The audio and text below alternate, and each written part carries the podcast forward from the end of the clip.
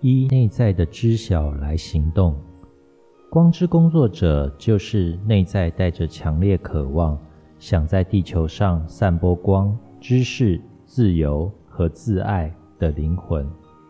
他们觉得这是自己的使命，而且通常会对灵性和治疗类的工作感兴趣。由于内在深刻感受到富有使命，光之工作者通常会觉得自己与别人不同。他们一路上经历各种不同的障碍，生命透过这个方式激发他们去寻找自己独一无二的路。光之工作者几乎总是单独的个体，并未融入固定的社会结构中。何谓光之工作者？光之工作者一词容易引起误解。这样的说法似乎特别将一群人凸显出来，暗示这些人比其他人优越。这样就违背了光之工作者的本质和目的。首先，声称某人比较优越，通常是未开悟的行为，会阻碍你发展出自由而充满爱的意识。第二，光之工作者并不比任何人更好或更高尚，他们只不过是跟那些不属于这个群体的人来历不同罢了，因为其特殊的历史。光之工作者拥有某些心理特征，让他们被区别开来。第三，任何灵魂在发展的某个阶段都会成为光之工作者，所以“光之工作者”这个标签并不是某部分灵魂的专利。尽管可能造成误解，我们还是使用“光之工作者”。因为这个词会引发联想，唤醒内在的记忆，帮助你想起自己是谁。还有一个原因是，当代的灵性相关文献中已经频繁使用这个词了。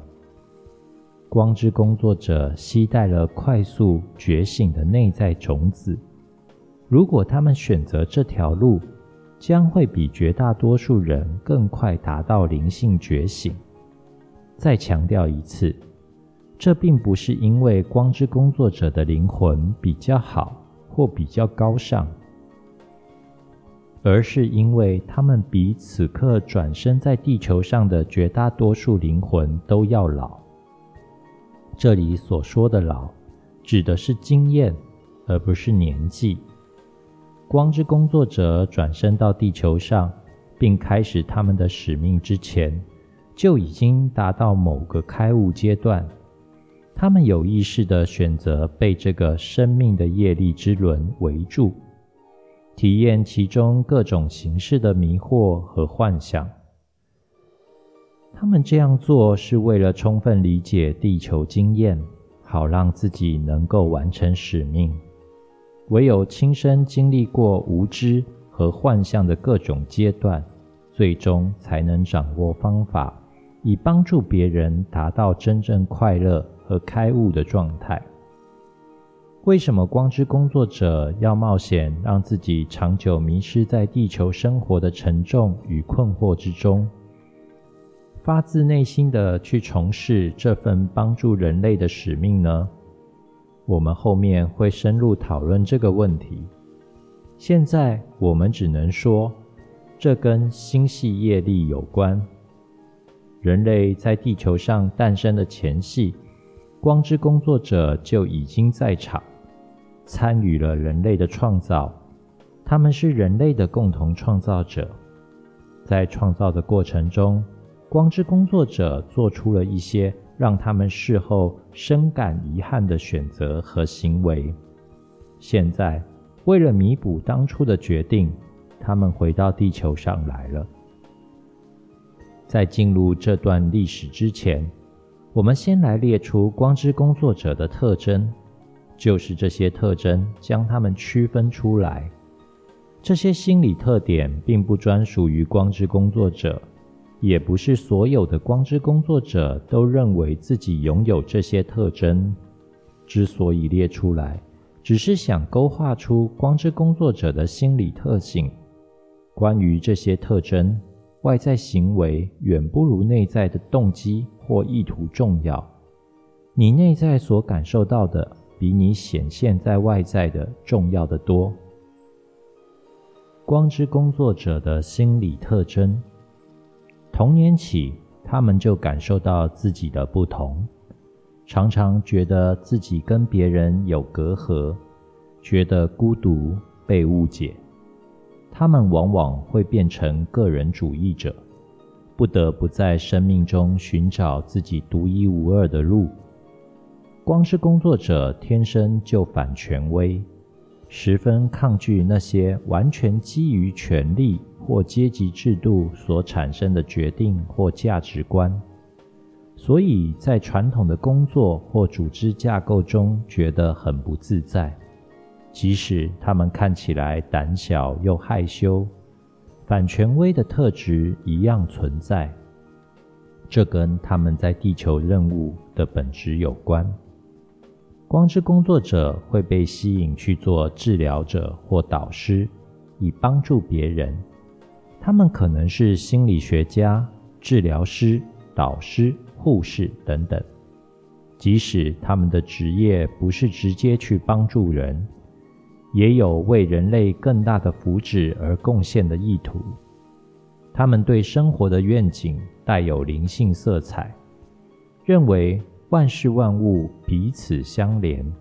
他们内在有意识或无意识地携带着光的记忆，不属于地球的记忆。他们偶尔会怀念光之领域，觉得自己在地球上像个陌生人。他们十分尊重生命，通常表现在对动物的喜爱、对环境的关注上。